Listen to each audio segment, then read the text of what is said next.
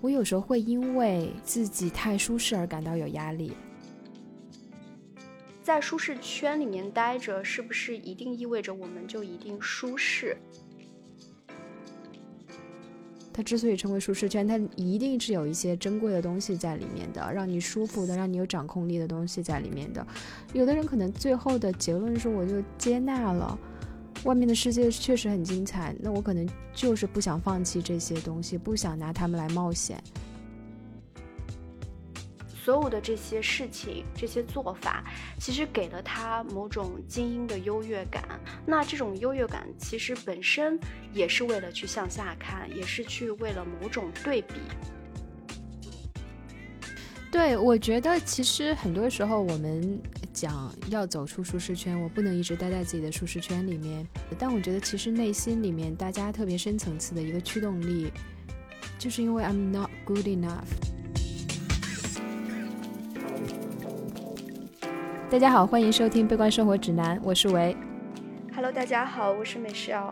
我们真的好久没录节目了，刚才开头都开了半天，感觉找不到节奏。这期我们想跟大家聊一下舒适圈的问题。这期节目是由简单心理特别赞助。我先问一个问题，维，你觉得你现在是在舒适圈待着吗？你说的现在是指什么？是现在这个时刻，还是我现在整个生活的状态？你现在整个的生活状态，就整体的生活状态，这一段时间，过去一年，这太久了吧？这一年发生了好多事情。哎，但我觉得舒适圈应该是相对来讲比较稳定的一个状态啊。你要是刚躺进舒适圈一个月，也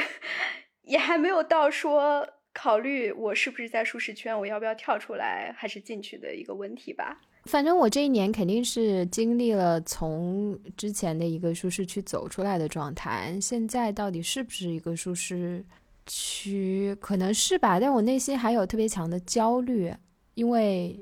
可能我现在生活中有一些因素是不稳定的，所以我确实是时常有焦虑。然后心理学上对舒适区的定义，它其中一个要素就是说，就是舒适区的这种心理状态是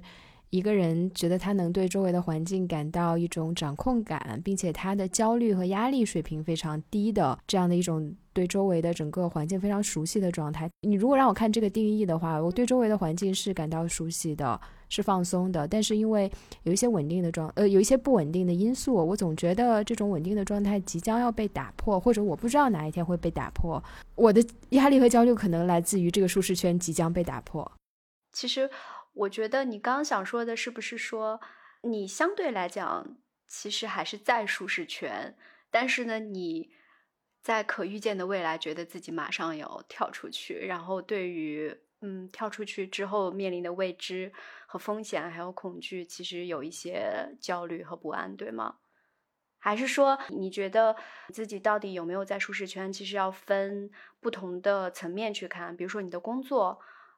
你的关系，亲密关系，你的个人成长，其实在不同的层面上你其实是在不同的状态里面，有的可能是在舒适圈，有的可能不在。对，我觉得可以分不同的层面。你最开始讲的那个解读可能也是成立的，就是我现在可能在，就是整体而言，我们不去看每一个因素的话，整体而言我在这个舒适圈里面，就我的恐惧来自于我即将要迈出去，或者是被别人推出去，不一定是我自愿的。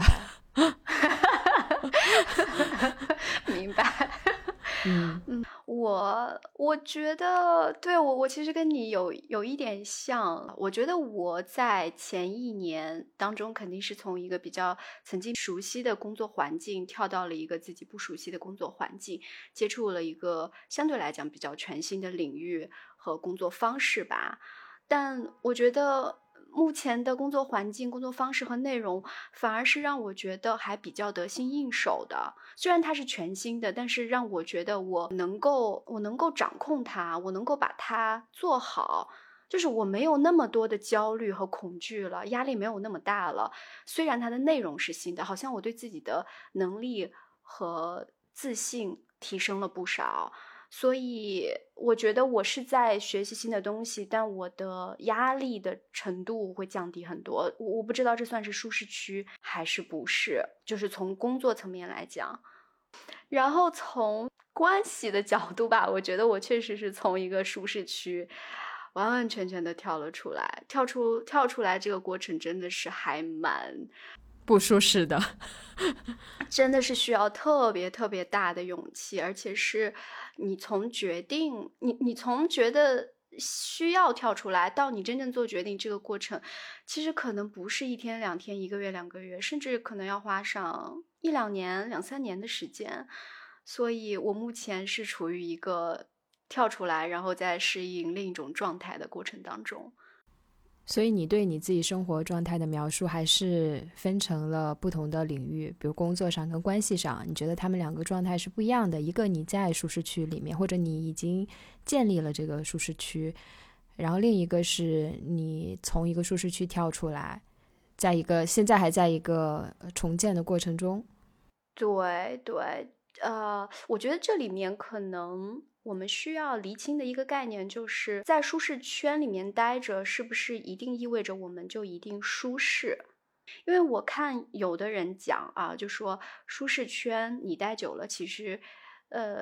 什么叫舒适圈呢，就是你待在这个圈子里面做的每天重复的事情都是比较机械化的，然后做这些事情你不需要提升自己，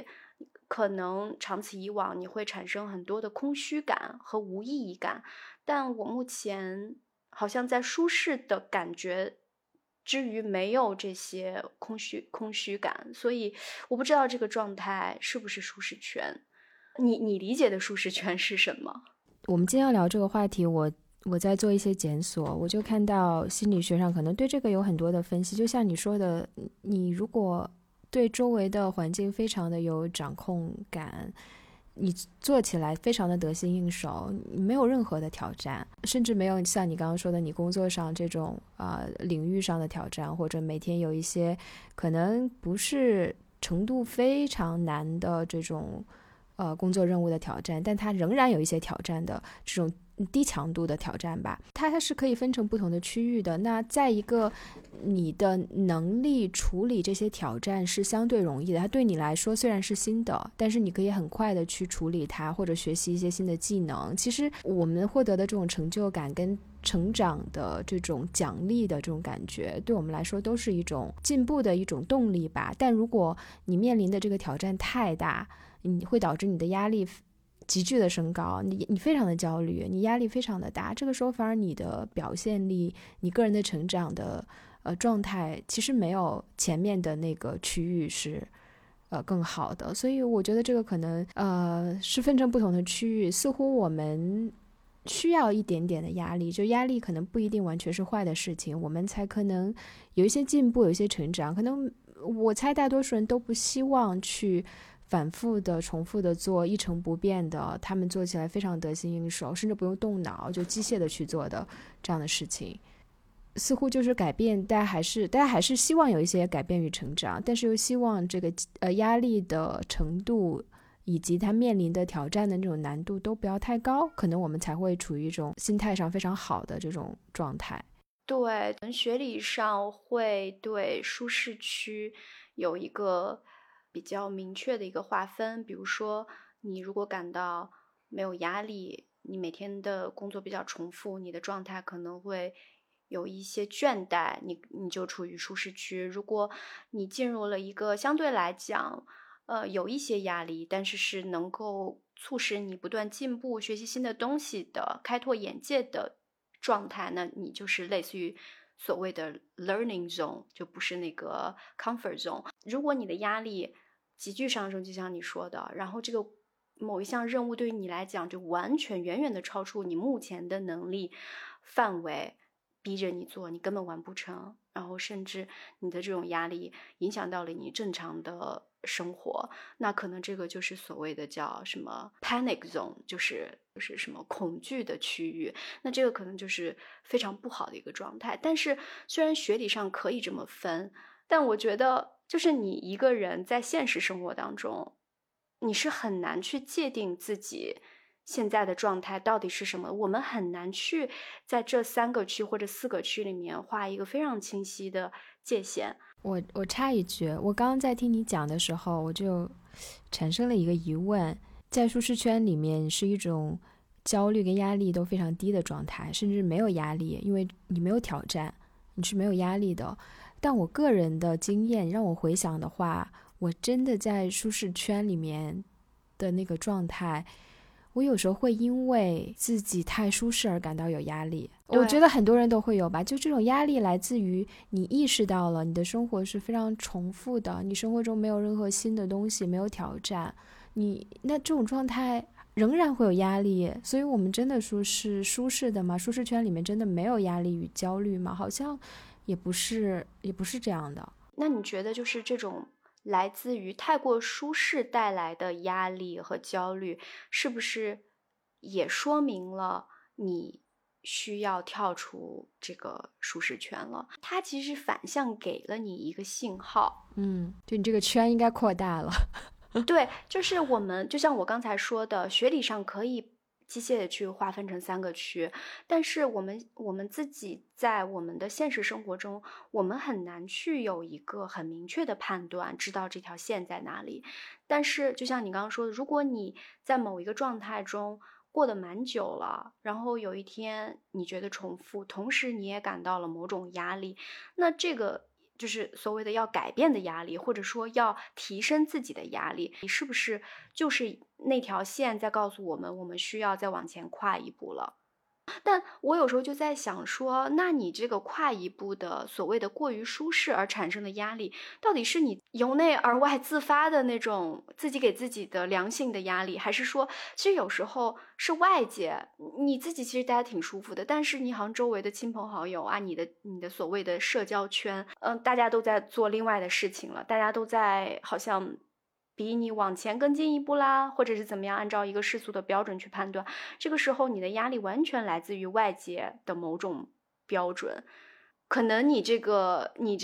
所谓的信号，有时候是一种假的信号，错的信号，不是你真正内心真实意愿。对，这个就是今天开录之前我跟你聊的那个问题，就是今天在录节目之前，我看到那个 Brené Brown 讲这个问题。他的观点就是说，你讲到的这个 line， 甚至很多事情的 line， 比如说忠实于自己，然后保持自己的脆弱性和追求完美的状态，它中间的那条线在哪里？他给的建议是说，如果你有这种驱动力，就像你刚刚讲的，想要往前跨一步，想要把你的舒适圈的线再往外扩一层，你想要去探索，你想要去改变，想要去成长，这个时候如果你的动力是来自于自我接纳，就你的标准是来自于自我接纳，就你接受了自己的状态，接受了自己的不完美，接受自己的脆弱，然后你了解自己，你知道自己想要什么，去打破自己现在的这种舒适圈，去追求东西，那这个可能是非常良性的。如果你是因为像你刚刚举的例子里面的那些外界的声音，我周围的朋友都买房了，那我这个工作的工资不够，我要怎么办？虽然这个工作我非常的喜欢，我非常的 enjoy， 那我是不是要换一个我没有那么喜欢但是钱多的这样的工作？问题就在于你真的想买房吗？买房对你来说真的重要吗？但是我又在想说，你前面讲说 是不是一种错误的信号，让你想要走出自己的舒适圈？外界的声音一定是错误的吗？我们真的有那么纯粹的完全来自于自己内心的这种驱动力吗？我觉得是没有的。对，我也觉得是没有的。你一定是一个社会性的动物。是呀，对呀，包括你对自己的要求，你觉得大家都说什么要提升自己，要开拓自己的眼界，丰富自己的生命体验，但是怎么丰富？什么叫丰富？是的。什么叫提高眼界？比如说你多看书，就什么摄取那些文化养分，然后去哪旅游，然后学习一门语言，这一类的东西，依然是你通过媒体啊，通过各种渠道去得到的这种信号，告诉你你这么做，对，这样的生活是好的，这样的有这样特质做这些事情的人是成功的。就我们其实还是遵循这一套标准比较多。对对，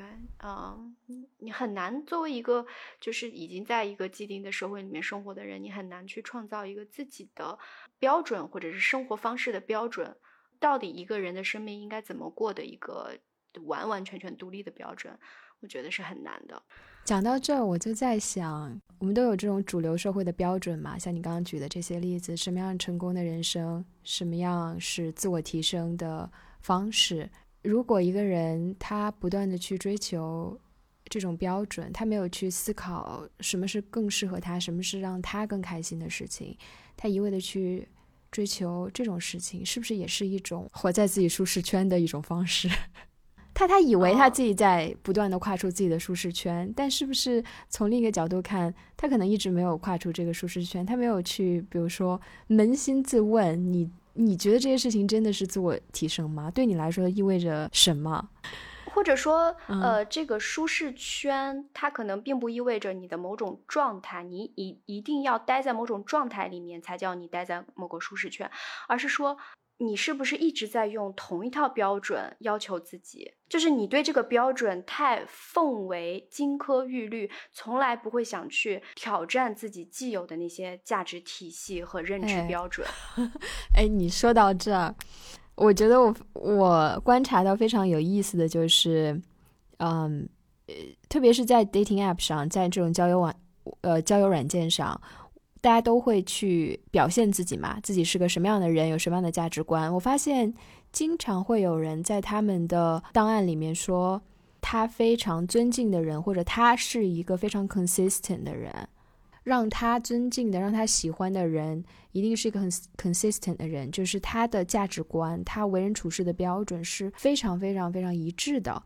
就我曾经会看到这样的一种表达，我会觉得哎，我也这样认为。但是后来我有仔细想一下，你可能说待人处事是一致的，这个我可以理解，比如说你对一个餐厅的服务员和对你的老板，你的态度是一致的，这个我可以理解。但是你的价值观，你为人处事的标准，如果你那么看重这种一致性，这种不变，那你是不是真的少了很多灵活性？你自己的心态是不够开放的。因为我觉得如果你一直是这样的话，意味着你根本就没有成长，因为我们在每一个当下都是非常有局限性的。如果你认为你的价值观一直是这样的，我觉得这个人可能真的是不够开放。哎，其实我刚就是我们前面聊那么多，就让我想起我们之前做一期播客，就是应该是有一期我们在玩洋葱卡吧，我们当时录那期节目是提到了我们觉得生活非常的重复，然后我们怎么去处理，怎么去面对这种重复甚至是一种枯燥的感觉。然后那个时候我记得我们经常会提这个话题，我们两个当时那个状态就好像都是有一点觉得这种舒适区让我们不舒适了，就我们前面提到的这种感觉，不断的重复，然后生活一成不变，似乎心里有一些躁动，但你又不知道怎么去，就是躁动来源于哪里，它是因为你现在生活哪里让你觉得需要改变了，我们当时可能都摸不太透，然后就处于那种真的是就是处于舒适圈中的不舒适的那种感觉，非常的矛盾。但我觉得我们俩现在你再回头去看，应该没有当时的那个状态了吧，反正我现在是没有当时的那种状态了。对，因为现在就像你刚才讲的，你现在就是面临很多的未知和不确定，你知道你的某种稳定性即将要被打破，而且自己之后可能要被迫，不管是被迫还是自主的，要去可能尝试一些很多新的东西，而且你已经在尝试了，无论是自己的业余生活方面啊，还是工作方面，还是社交圈啊，我觉得你都在尝试新的东西。我觉得我现在也是可能与一种不确定，与一种甚至真的是特别大的未知的一种恐惧在共存，而且其实试图在这个不确定的过程当中，共存的过程当中来做很多的自我的心理的锻炼。你如何面对一段未知的东西或一个未知的东西，然后你怎么以一个积极的，即使你可能知道这个东西，这段关系或者是这个工作，它可能不会带给你想要的特别美好的结果，但是你怎么带着这份未知的恐惧和压力，周围的不受你控制的一些事情给你的不是你想要的那个反馈，在这个状态过程当中能够积极的面对它，能够积极的去拥有它，经营它和享受它吧。我其实这段时间以来一直在学习这个事情。所以那你现在有没有一种感受，就是走出了舒适圈之后，你的感觉是比在舒适圈里面好的？也就是大家好像一直在推崇的你一定要走出舒适圈，其实好像是对的。我觉得取决于就是你走出舒适圈以后，你现在的那个状态带给你的，可能如果是开心、刺激、新鲜感和期待、希望，如果是大于它给你带来的那种挑战和让你觉得你自己无能为力、没有掌控感，如果那个东西是大于刚才我讲那些负面的点的话，你整个人的精神状态还是相对积极的，我觉得它就是值得的。至少现在我的精神状态没有让我觉得我有一种焦虑的边缘，然后我即将要崩溃，然后我的精神状态受到了严重的负面影响。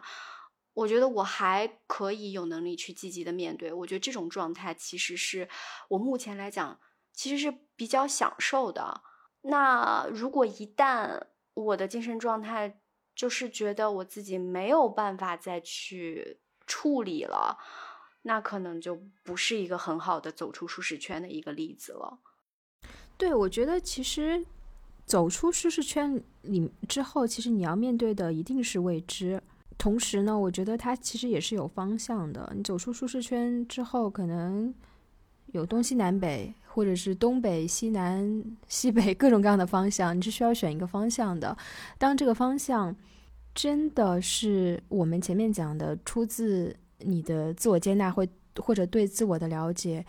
你选择的一个方向，其实我觉得整体而言你就是在成长，就是在进步，你的感受就是会比在舒适圈里面好。你可能会经历起起伏伏上上下下，这是一定的，但你会知道你在朝一个让你更开心、让你更愉悦的一个目标去走，你就会可以接受很多的挫折跟一些焦虑与压力，你可以跟他们共存。或者是你明确的知道你被你抛在身后的那个舒适圈并不是你想要的那个生活，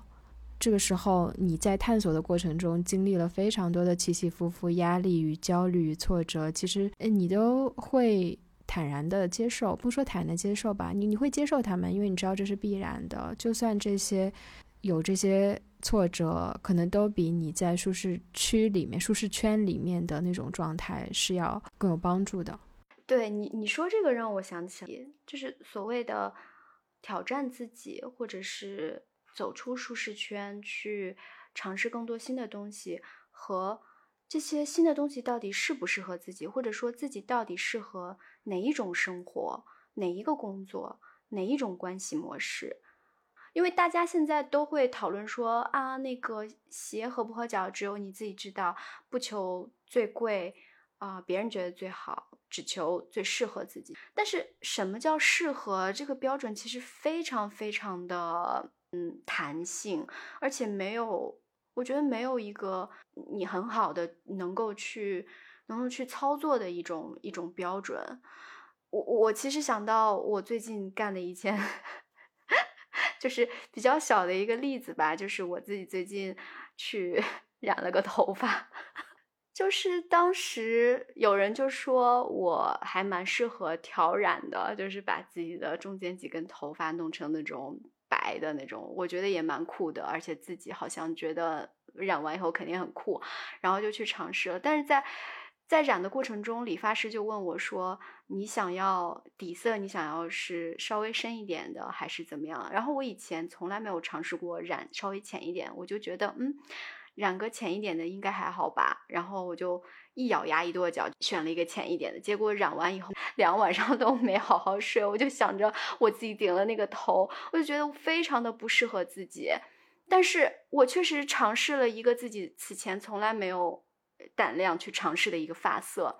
这个事情看起来非常的小，但这让我也觉得自己其实是一个非常惧怕改变的一个人。我会给自己有一个设定，就是我的长相、我的气质、我的风格就应该是什么样的发色和某种状态、某种风格。如果我变了，其实可能别人觉得还 OK 吧，但我总觉得那个东西在我身上就显得特别的突兀，显得特别的不是我自己。我们对于什么适合自己有一个特别特别固化的一个成套的已经固有的一个观念。对，就是安全牌嘛。我记得当时你染完头你就特别的沮丧焦虑，特别的焦虑我记得我当时跟你说的就是审美也是有舒适圈的，你现在可能还不适应，对吧？甚至是你周围的人，可能你也需要带他们走出他们对你认知的舒适圈。哎，真的是，就是我当时我觉得我的那种焦虑和压力来自于两部分，一部分是自己，一部分是外界。我觉得外界可能占70%到80%，但是外界这70%不也是你自己想象中的吗？是的，但是你知道，就是我自己想象的，我适合什么，我什么样才美，符合那种所谓的美，其实是我觉得如果我这样，别人会认为我美。明白。你可以说是一种外界对你的驯养的过程中，我对着镜子看到我符合别人眼里的美的时候，我也觉得自己美了。就我已经分不清楚。到底这个美的标准是我自发形成的，还是说我的美的标准对自己的判断标准完全来自于外界对我的影响？所以我就是通过这个小事情，我就觉得走出舒适圈，首先第一步可能自我接纳是一个非常难的事情，然后自我接纳又伴随着能不能完成自我接纳，很好的完成自我接纳，其实是外界对你的反馈特别重要。但我们又没有办法左右外界对我们的反馈。对，一般这种情况，如果我跟你聊，我不是最近也对自己的外形做了各种各样的尝试和改变吗？然后我记得我也跟你聊过，你还记得你当时怎么跟我说的吗？但是你说的可能不一定是审美这个区域，但你当时跟我说的就是，其实大多数人根本就不在乎我们怎么样，我们有什么改变。你穿什么衣服，你梳什么头，你是什么样的风格，可能根本就没有人在意你。他们可能对你有一个评价，但那个评价非常，他们可能说完就忘了，然后他们之后可能也根本就忘了你已经染头了，因为他们看一阵就习惯了。所以你是美是丑，但是我跟你说，对呀、你是美是丑，在别人眼里可能我就没有这么的超然物外，就是道理都懂但是到自己这儿就不起作用了。对啊你觉得你最近走出舒适圈的几个尝试，目前来讲给到你的反馈还都蛮积极的，是吗？就是你从中得到的愉悦和满足感、成就感是大过那种不安和害怕的。我觉得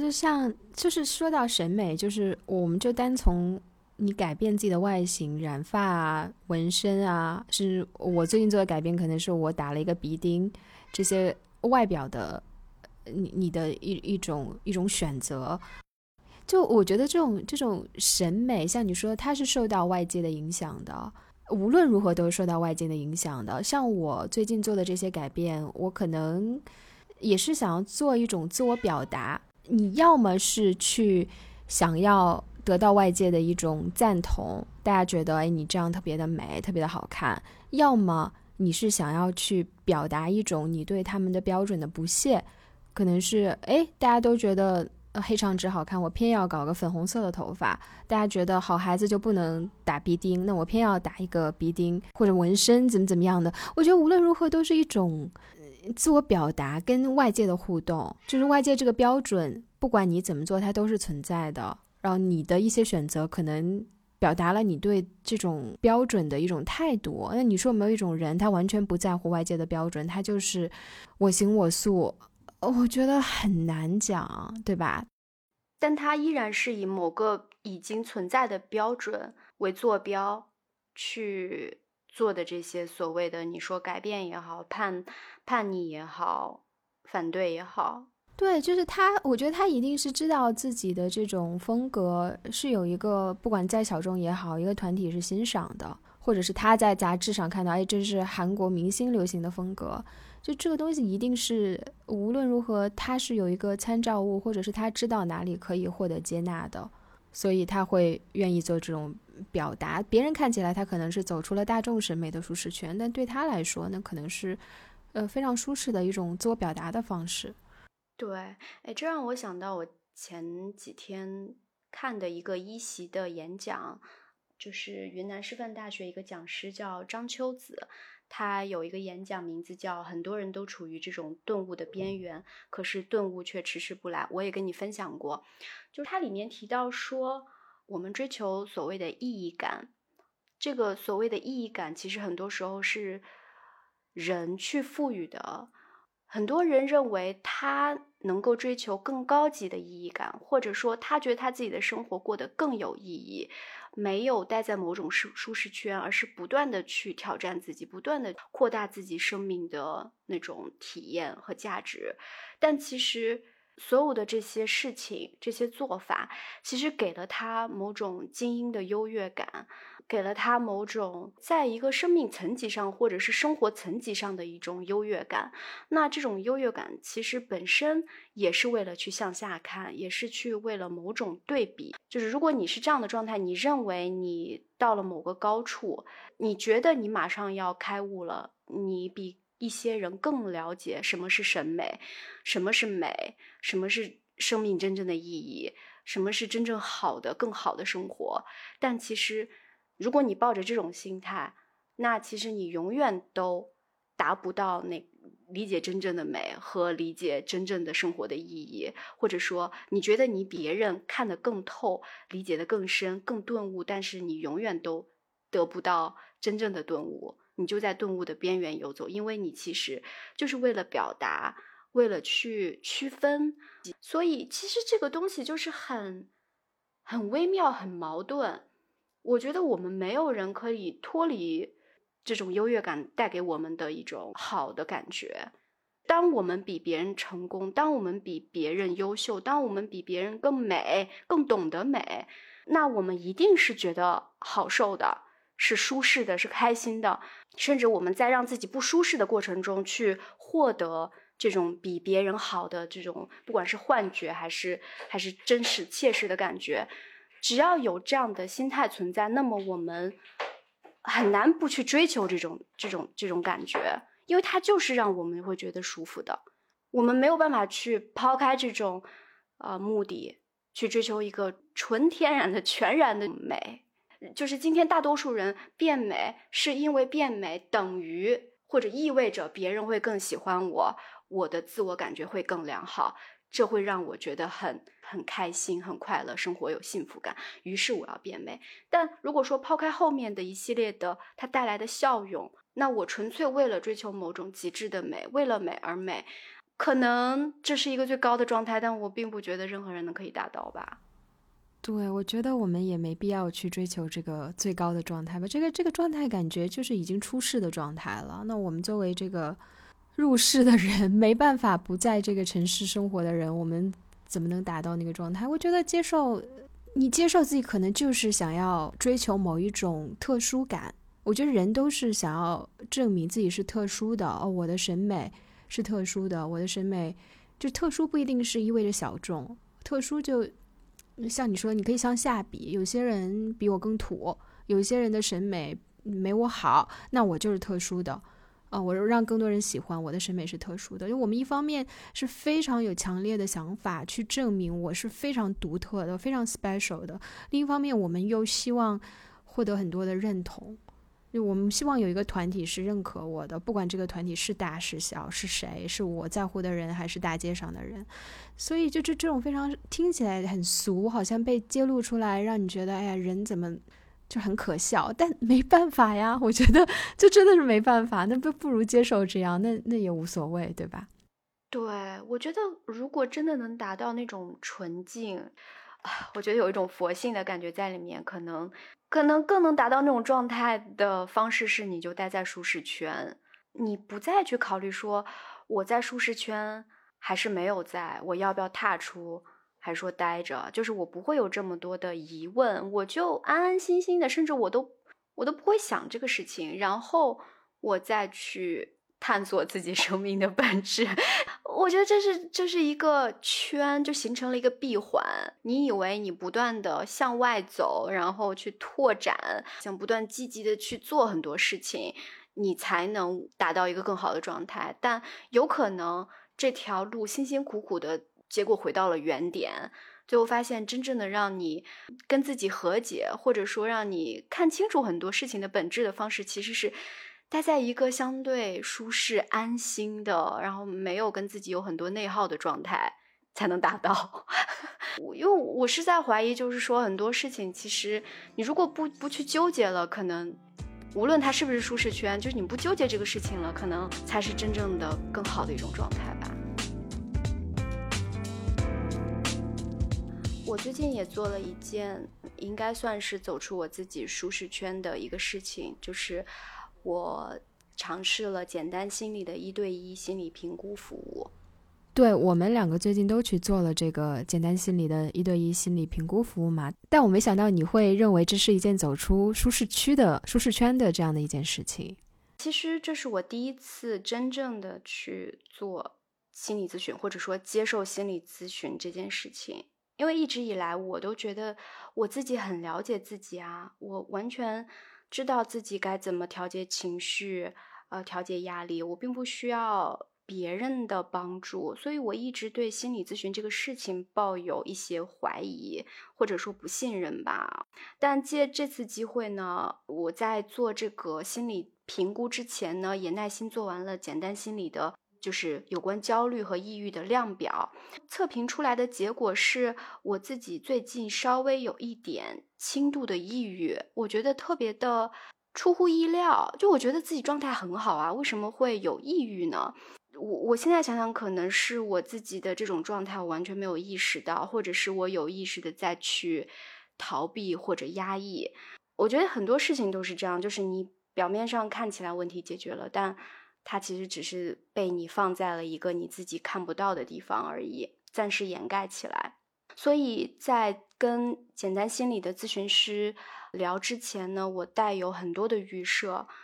我不太会很快的去跟一个刚刚见到的陌生人去讲自己很私人的事情，包括自己的情绪啊，最近经历的事情。然后我觉得我很难去很快的信任我面前的这个咨询师，但是让我很惊讶的是，这位咨询师他的一些语气，他的问题，以及他引导我讲述的方式，会让我很快的就觉得有一种安心的感觉。我很惊讶的发现，跟他聊的这1个多小时的时间内，我其实透露了，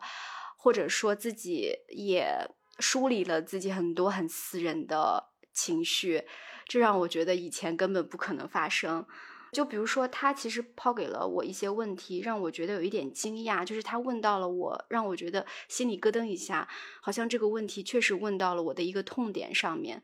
比如说他会问我是不是因为小时候原生家庭的经济问题，导致我对金钱物质方面一直有很深的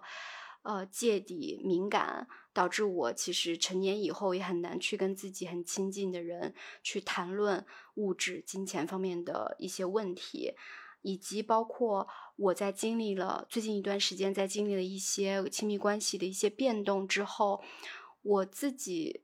对于亲密关系的一些认识和感知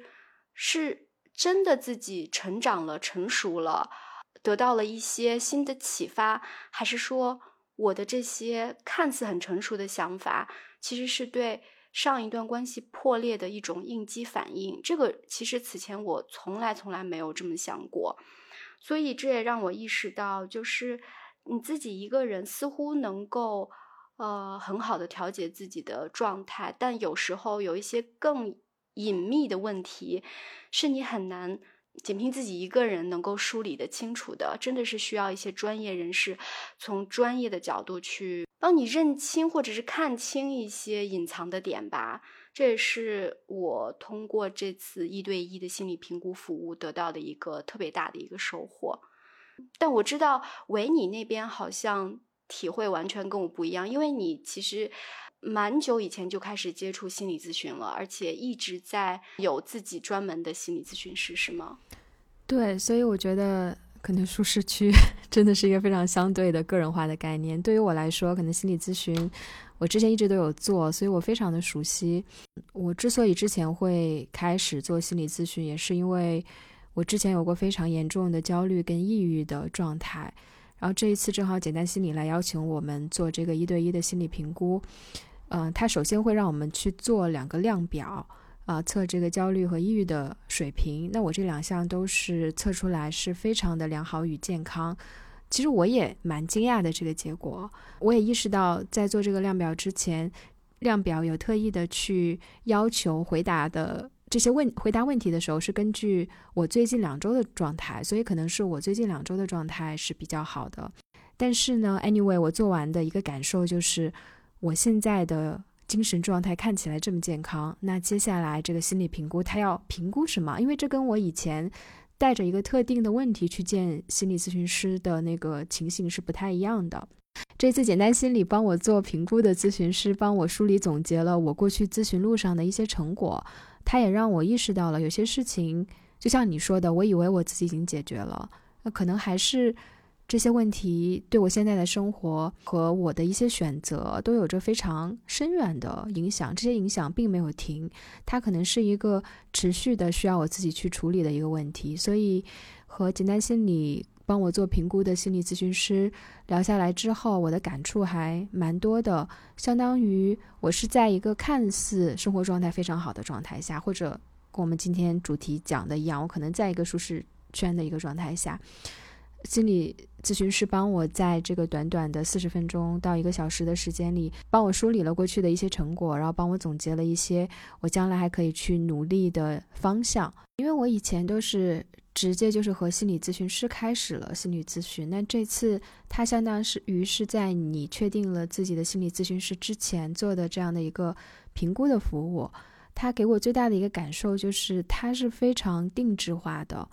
我觉得它是适合各种各样不同背景的人，比如说像你这样刚刚开始接触心理咨询的人，你是带着自己的一些问题的，或者是你想要了解一下心理咨询到底是什么样的，但你面对着这个信息的海洋，你不知道什么样的资源是适合你的，这个时候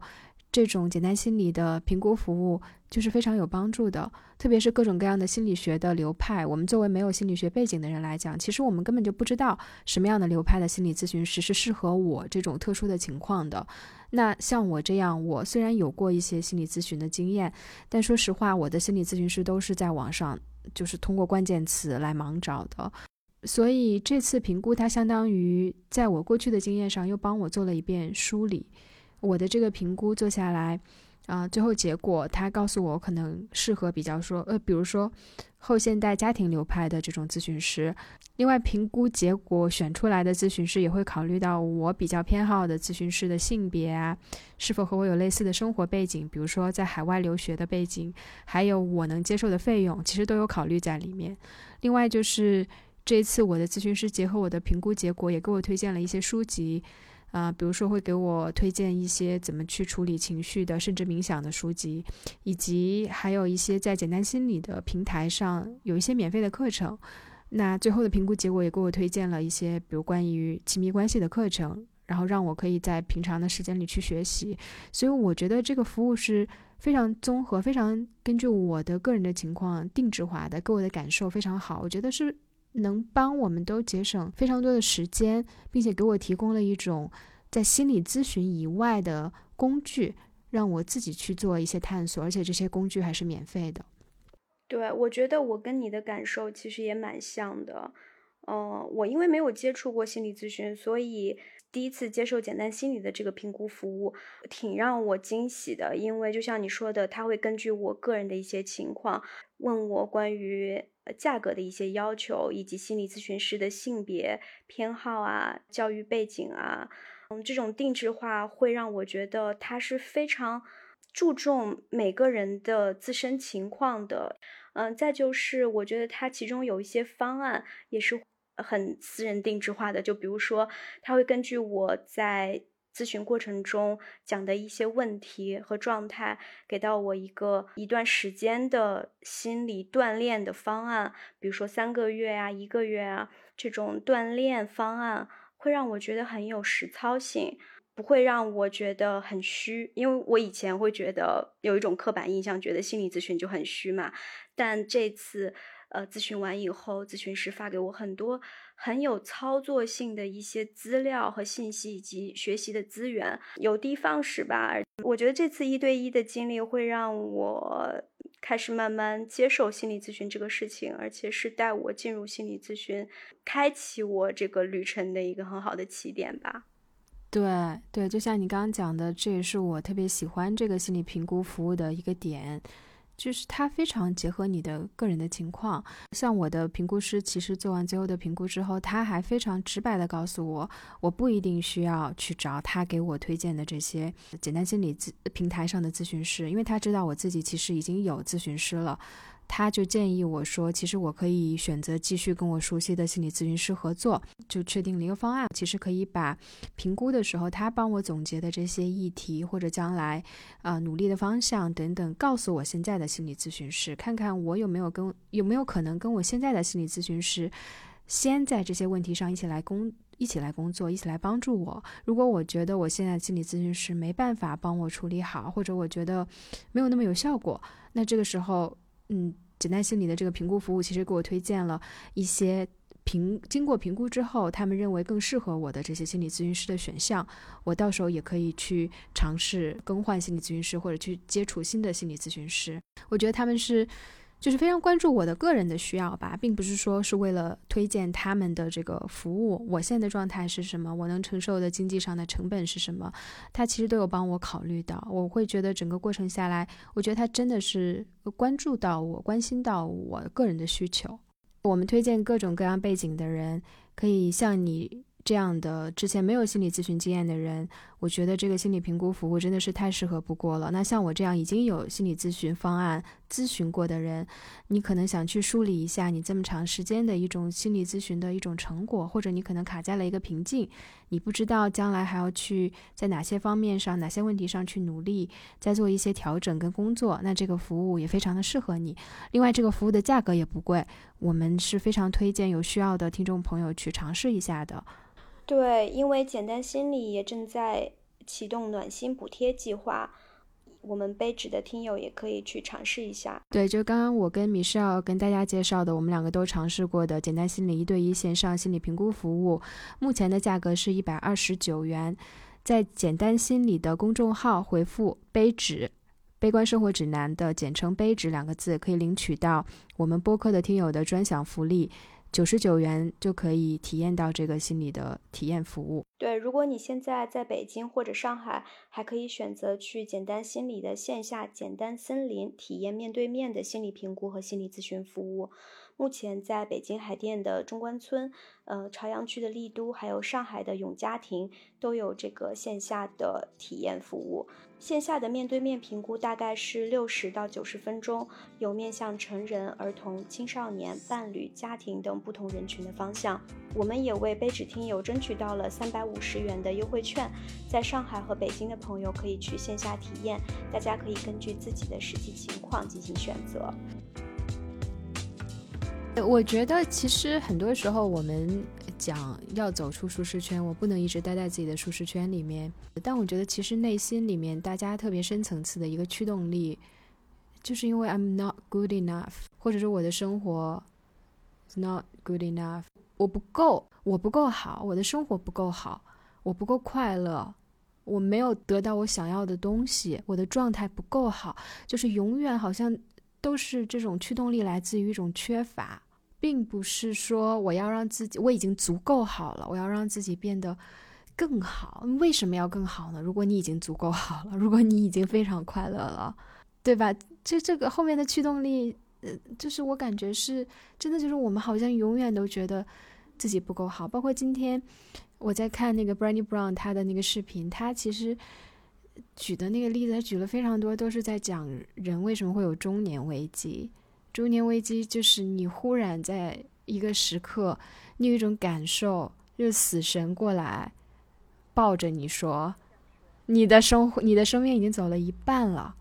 我先说完这句话，我都有一种恐惧涌上来。那你想想，你还有什么没做的？你现在真的满意吗？你对现在，你还有什么你想做你没有做的？你真的愿意就一直重复这样的生活吗？所以这个时候，中年人反而会做出一些惊天动地的举动或改变，因为他们可能觉得真的是时间不够了，你的生命是非常有限的。对，其实你刚刚讲到说我还不够好，所以我要改变，我要做更多的事情，体验更多的事情，真的就是让我想到，就是说很多生命中的议题都来源于一个终极的问题，就是我们终将死去，就是生命，我们没有办法长生不老。在这个有限的生命里面，能给到我们的，不管是资源啊、机会啊，都是有限的。就是大家一想到我还有10年、20年、30年的时间，就这样浪费生命了，我就待在这个舒适圈，就10年如一日就过着这样的生活了，好像我很不甘心。但我不知道，就是生命一定要把它的宽度和深度一定要扩展到某个程度，它才叫是没有白过，没有白活，或者说你充分利用了你这个短暂的生命吗？我不知道。因为其实前段时间我还看了一个对李银河的采访，他讲到，我忘记他引用的是哪个名人，是叔本华还是谁，就是一个哲学家，讲到说当然这也是一家之言啦，就是说真正的最高形式的生存方式，他给了一个名字叫诗意的栖居。你不需要辛苦的劳作，你也不需要不断的去吸取各种知识的信息的养分，你也不需要去从外界他人身上获得爱、关注、认可，所有的你的欲望似乎都已经停滞在那里，你就是享受你自己，跟这个大自然、跟这个世界融为一体。你作为一个鲜活的生命，是它的一份子，栖居在这个鲜活的世界里面。当然我也没有特别的理解到底什么叫诗意的栖居，但是它描绘的这个场景给到我的一个感受，就是在这个状态下生活的人，他是没有那种好像背后有一个死神在追着他跑，他必须要使劲的往前去冲，然后去躲避很多的对他生命的威胁，他一定要把他生命push 到某一个精彩的程度，他才觉得真正的到了死亡的那个点，他不后悔。我觉得你说的这个诗意的栖居听起来就更像是一种now and here， 就是活在当下嘛，你没有太多的为过去或者未来去担忧，去想我处于生命的这条线上的哪一个阶段，我还有多少时间，我需要利用这个时间做什么，好像没有过多的去担忧这些，而就是去享受当下，你眼睛看到的，你鼻子闻到的气味，跟你呼吸到的空气，然后感受自己的这种存在，好像是一种怎么讲，冥想的状态。是的，你说 here and now， 其实是一个时间和空间的概念，对吧？ here 是这里， now 是时间，空间我不知道，但我觉得起码从时间这个维度上讲，我们生命是有限的，这个概念好像只有人类有时间的概念，动物它是没有时间概念的，它不知道自己还能活多少年，现在到底处于一个某一个时间点到底是哪里，在一个时间的坐标轴里面，我们现在处于哪个点，它是没有这样的概念的。你看小动物，他们就一直都是 here and now， 对，似乎他没有，作为一只狗，我只有10来年的生命，我一定要吃多少罐头，我一定要跟我的所以他互动但是他每一次就是能吃他一定疯狂的吃啊，就是他不会考虑比如说那么长远，对吧？就我要保持我的身体健康或怎么样，他没有未来的焦虑，所以他就疯狂的吃啊，他也没有一天的概念吧，就即使今天他会因为日升日落会有一个自己生理的反应，非常生物性的对，他睡着了，昼伏夜出，他有一个生理上的一个反应，但是这并不意味着他精神和心理层面会因为某一个时空的变换然后产生特别大的波动所以人啊真是作茧自缚对，我觉得人可能很多烦恼真的是来自于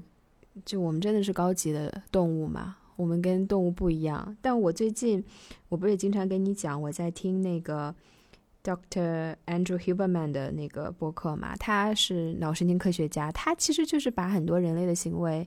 我看他的建议都是回归到这种生物本能，比如说日出的时候你要出去晒太阳，让你的眼睛看阳光，接受到现在是日出了，然后你白天也要尽量的吸收太阳光，然后到了日落的时候你再去看日落，你让你的眼睛知道太阳已经到了一个角度，已经非常低了，它的光线已经跟白天不一样了，你的身体该产生褪黑素了，等等等等。我就觉得哇，现在你说人类啊，这么智慧的动物，我们现在要想让自己生活过得更健康，我们反而就要寻求这种非常生物本能的这些知识与科学，我们去了解作为一个动物我们应该是怎么样的，就大自然本来给我们的，让我们的作息是怎么样运转的，我们反而要回过去学习它。我们想要睡得早睡得好，可能就不能一直晚上刷手机，就不能9点才起床怎么样的。我就觉得这个真的很矛盾又很有趣。可能就是大家现在在讨论元宇宙脑机呀、什么，就是把自己的意识上传，然后所谓的达到永生。之前我还跟一个人在讨论这个问题，我跟他的一个质的观点的碰撞就在于，他认为就是元宇宙就可以实现真的就是人类世界的永生，然后我们再也不需要我们的所谓的物理的存在了，就是这个 physical being。 可能现在我的想象力还没有足以让我构建我脑子里面对它的一个蓝图，我总觉得那个太虚幻了，我总觉得我们脱离不了这副皮囊，就是作为一个碳基生物，我真的没有办法说所谓的不断的信息的迭代，更多信息的产生，怎么脱离了这个物理的存在而生发，我真的想象不来，可能我真的想象力太枯竭了吧。现在我们处于这种本身跟我们作为一个碳基生物很自然很生物本能的东西相违背的一个状态，我们其实处于大多数人处于亚健康甚至不健康的状态，但我们反而把这种状态当成一种舒适的状态。如果我们跨出，比如说我今天我不去做朝九晚九007的工作了，然后我就去按照这个播客的老师的推荐，然后我也去做所谓的诗意的器具，我反而成为了一个异类，我反而成为了一个反现在都市生活样本的一个人。这就是我刚刚想说的一个问题。其实我们前面讲说，人们想要走出舒适圈，很多时候动力看起来似乎是来自于大家意识到生命的有限性，然后想要很着急的去做很多事情，去体验很多事情，为了让自己生命结束的时候没有后悔，没有遗憾等等等等。我觉得同时也有另一种走出舒适圈的方式，反而是像你这样讲的，就可能我们在年轻的时候或者在人到中年以前，很多时候我们都是被推着走的，我们的自我意识不够，我们的经验体验不够，我们对自己的了解也不够，很多时候我们就是不断的去所谓的打破舒适圈，对我们来说就是不断的去追求某种成功学成为一个更好的人，社交媒体、广告、消费主义等告诉我们的更优越的生活，更美好的这样的一个人的状态。反而可能到了一定年纪，你会开始意识到自己不想去追求了，不想去追求，不去做一些事情其实也没有那么容易。就像你讲的，它可能变成一种异类，你明明可以赚100万，你不去赚，你在家躺着，或者是你跑去搞什么艺术，你跑去森林里面种树，对大多数人来说其实都是不容易的。你可能意识到你要放下一些东西，也是一种走出舒适圈，去过所谓的是叫诗意的生活嘛，它可能也是一种跨出舒适圈，然后去探索，去尝试一种新的生活方式的一个状态。甚至我们前面讲的现代人刷手机成性，然后不去晒太阳光等等等等，好像已经成为了我们生活的常态，晚上失眠，第二天很困，然后靠咖啡续命等等等等。你去践行一种更回归生物本能的一种生活作息的方式，可能也是一种走出舒适圈。就有的时候这个方向不一定是一样的，有时候往你掉头往回走也是打破舒适圈。哎呀，让我想起《头号玩家》里面，就是为了达到那个终极的目标，那个游戏设计师其中设计的一个一个关卡，就是所有人都在往前面冲，但其实你要达到那个通过那个关卡，其实是需要疯狂的后退，就是跟所有人反方向走。我们就想象一个场景，有一个人，一个中国的人一个年轻人年轻人他可能大学毕业，然后回到了自己的家乡，然后在那里工作，结婚生子等等等等，然后他过着这样非常平静的生活，他自己心里有非常强烈的焦虑，觉得自己是不是应该不要满足于现在的生活，是不是应该去打拼，去大城市，然后为自己的儿女怎么样争得一个好的更好的未来等等等等。如果这个人来寻求你的帮助，问你我到底要不要走出自己的舒适圈，你会给他什么样的建议？好难。我觉得给建议这个事情本身，如果我今天在播客里面，我可以侃侃而谈，我可以不就任何一个真实的实例去说，哦，我觉得应该怎么样。但如果今天真的有一个具体的人过来，告诉我他现在的一个具体的问题，具体的难点在哪，怎么去抉择，我会觉得我真的很难去给他建议。那你会问他什么问题呢？如果他这时候就来找你说我很苦恼。哇，我突然意识到这个作为一个心理咨询师这工作真的很有挑战哎，压力很大，所以很佩服简单心理平台的老师。我可能会问他，你觉得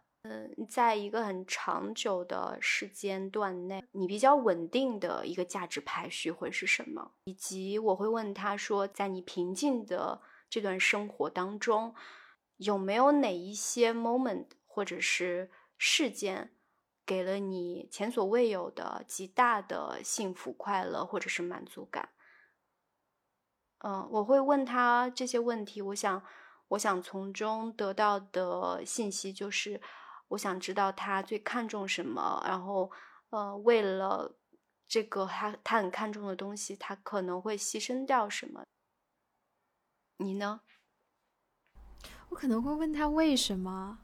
就是你为什么觉得你现在的生活太舒适了，你不能满足于这种舒适的状态。就还是回到我们一开始录的问题，如果你觉得那么舒适，你为什么，我们人生不就是为了追求舒适吗？既然你觉得舒适，为什么不待在里面？就它困扰你的地方在哪里？它可能不一定完全是舒适，你的压力和焦虑到底来自于什么？是来自于就是不尝试，你会觉得遗憾后悔。那如果这样的话，我觉得完全可以去试一下，大不了再回去嘛。但我的一个担心的点就在于说，当然你现在想试，那你就去试，不试的话你会有遗憾和后悔，这个确实会。但有时候我会觉得，如果他试了以后给他造成的某个后果是他没有办法去承受的，那个代价太大，我会觉得他遭受的那个痛苦会大过他有可能因为不去尝试而遭受的那个后悔给他带来的痛苦，就是我会怕给他带来更大的痛苦吧，就是有点担心。对，我觉得任何一个选择都是，任何一个改变吧，一定都是有代价的。像我们前面讲我们自己的经历，我觉得我们两个都特别明白的一点就是，我也不能代替你说话，就我的感觉就是你特别明白。对，也不是我特别明白就是从过去的经历，我觉得我自己感受到的就是，如果你对现在的状态不满意，你想做一些改变，但是你非常害怕，像你说的，你不知道它带来的代价跟后果是什么。你可能会想很长很长的时间，你可能会在这个舒适圈里面焦虑的，在这个舒适圈里面继续生活几年甚至几十年，你都没法迈出这个圈子去做你想做的那个尝试与改变。你可能稍微探头去看了一眼，你又缩回来了，因为看起来有点可怕。但如果你一直想要某种东西，你一直想去尝试某种东西，我就觉得就算过了几十年，你还是最终会踏出去的。只是每个人的那个蓄力的时间不一样，每个人承受这种舒适圈里的不舒适的忍耐能力不一样。有的人可能忍耐不了多久，他意识到了不舒适，他就立刻往外冲，去探索，去尝试其他的东西了，他不在乎那个代价。有的人可能更谨慎，或者是更胆小，或者怎么样，更害怕改变，恐惧改变带来的一些代价跟未知，那他可能在这个舒适圈里面会徘徊很久。但无论如何，大家都有一个不同的准备的时间，当你自己真的准备好了，你一定会踏出去的，然后那个时候你就是准备好去承担那个代价了。所以我有时候觉得，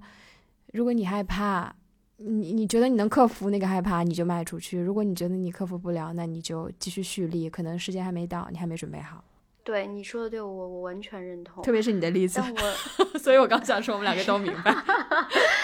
但我现在又觉得，哎呀，每个人跟每个人其实情况都太不一样了，而且每个人感受痛苦的那个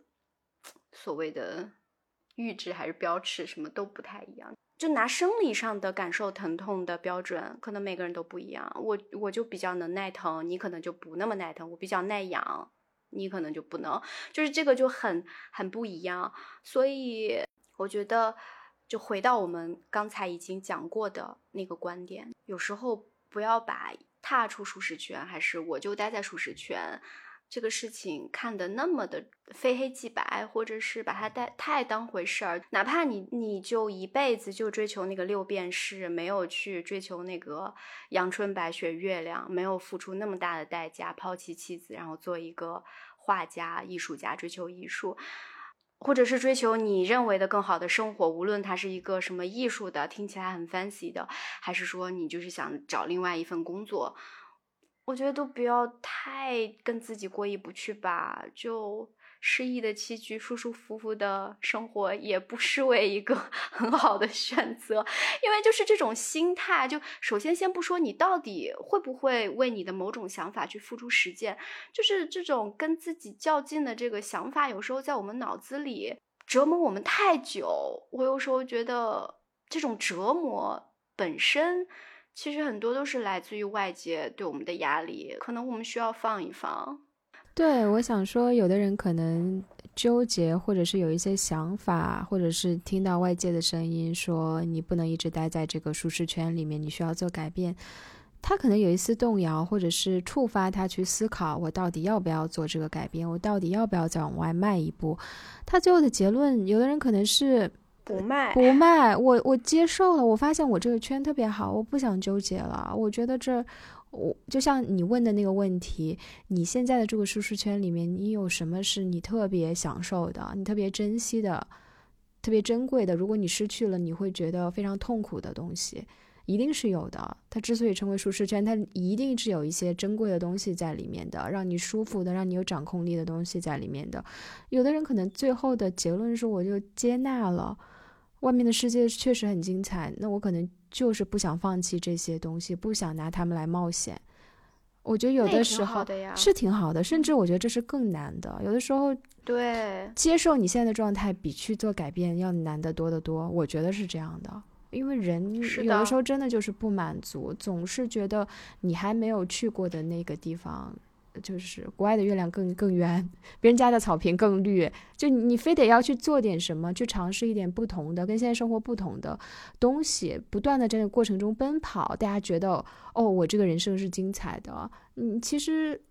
说实话，可能你经历了一些东西，你发现就是不管什么样的生活，对你而言有意义的，让你真的开心，觉得珍贵的、宝贵的东西，可能都是不变的。不管你人在哪个地方，你跟谁交往，可能那个本质的东西，你享受的东西都是一样的。可能就是好吃的食物，可能就是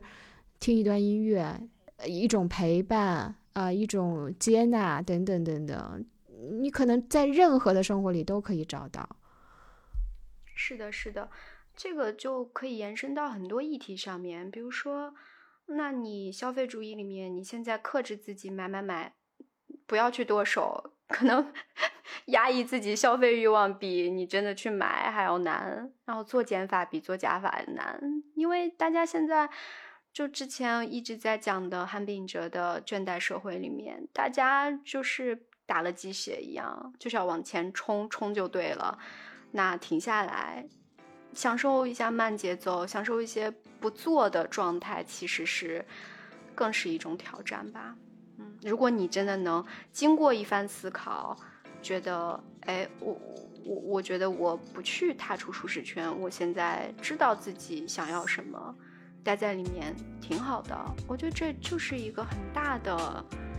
就是了解自己了。所以我们的结论是怎么选都 OK。 好呀，那今天